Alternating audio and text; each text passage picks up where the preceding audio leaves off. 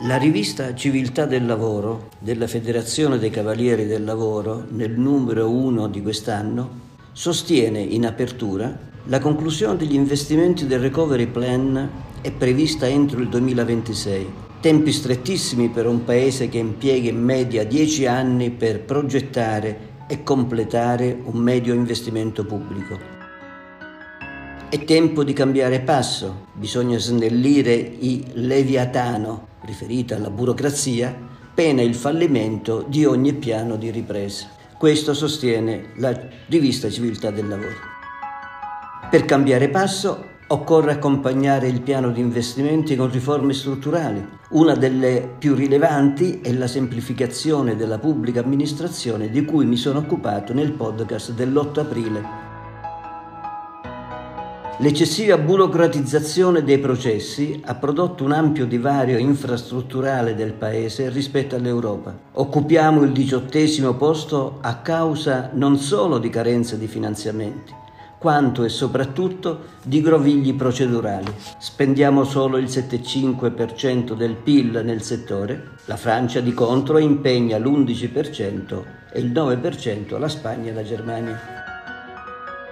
Per recuperare nei prossimi anni dovremmo spendere 370 miliardi, cioè 18 miliardi l'anno, un'opportunità rilevante considerando i 50 miliardi destinati al Ministero delle Infrastrutture sui 200 complessivi del piano di rilancio.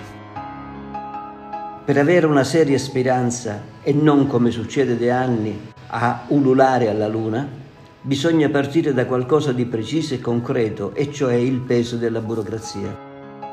Al riguardo il ministro Giovannini ha tracciato un programma per accelerare, attraverso un piano di semplificazione, la realizzazione di opere pubbliche, muovendoci su più fronti, quello del codice degli appalti, quello della progettazione a livello locale, quello dei commissariamenti quando occorrerà, quello delle procedure burocratiche.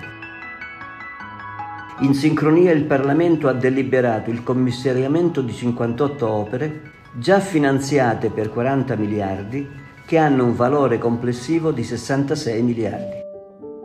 Sulla stessa linea della reingegnerizzazione dei processi della macchina pubblica e delle fasi di progettazione tecnica, economica ed esecutiva si muove Roberto Rustichelli, presidente dell'autorità garante della concorrenza e del mercato. Al riguardo, egli richiama la montagna di carte e regolamenti che presiedono all'inizio di un'opera. Tra tre direttive europee, 259 articoli e 47 allegati, e il codice degli appalti, 221 articoli e 25 allegati. La burocrazia va decisamente snellita, considerando anche il costo che incide sul sistema produttivo, pari a 57,2 miliardi.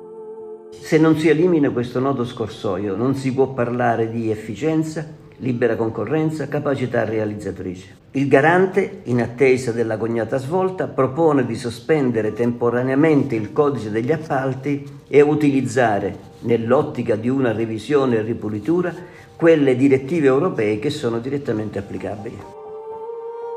Si è aperta immediatamente una discussione con numerosi ed apprezzabili contributi che però a volte sembrano trascurare il poco tempo a disposizione se le opere vanno completate entro il 2026 secondo le regole del Recovery Plan.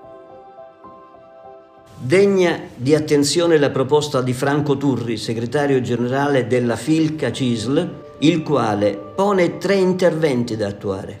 In primis, dotare le stazioni appaltanti di personale qualificato di tecnici in grado di elaborare progetti efficaci.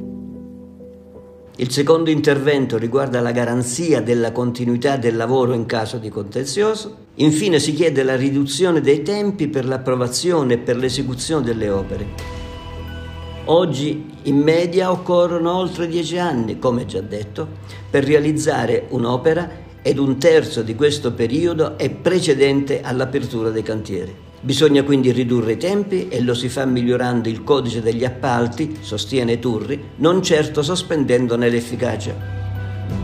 L'ultima posizione sembra un po' leggera e manifesto qualche dubbio al riguardo, giustificando la posizione del Turri più per necessità di mediazione che di una presa d'atto dello stato delle cose.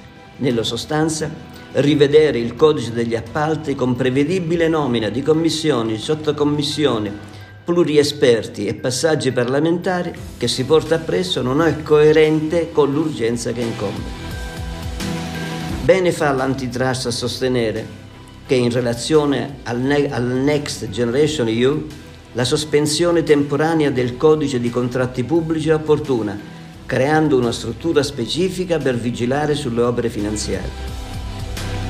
Nel medio periodo poi bisogna ritoccare il codice per rimuovere tra l'altro oneri non necessari, ad esempio in tema di subappalto. Il tutto dovrà essere presieduto dal miglioramento delle capacità degli enti appaltanti a definire e a sviluppare un progetto. Non tutto in effetti dipende dal codice degli appalti, se, come testimonia la Banca d'Italia, occorrono come tempi medi nelle varie fasi di realizzazione di un'opera pubblica due anni per la progettazione, sei per l'affidamento, due per l'esecuzione. La causa principale in effetti sta nel depauperamento della professionalità che ha colpito la pubblica amministrazione.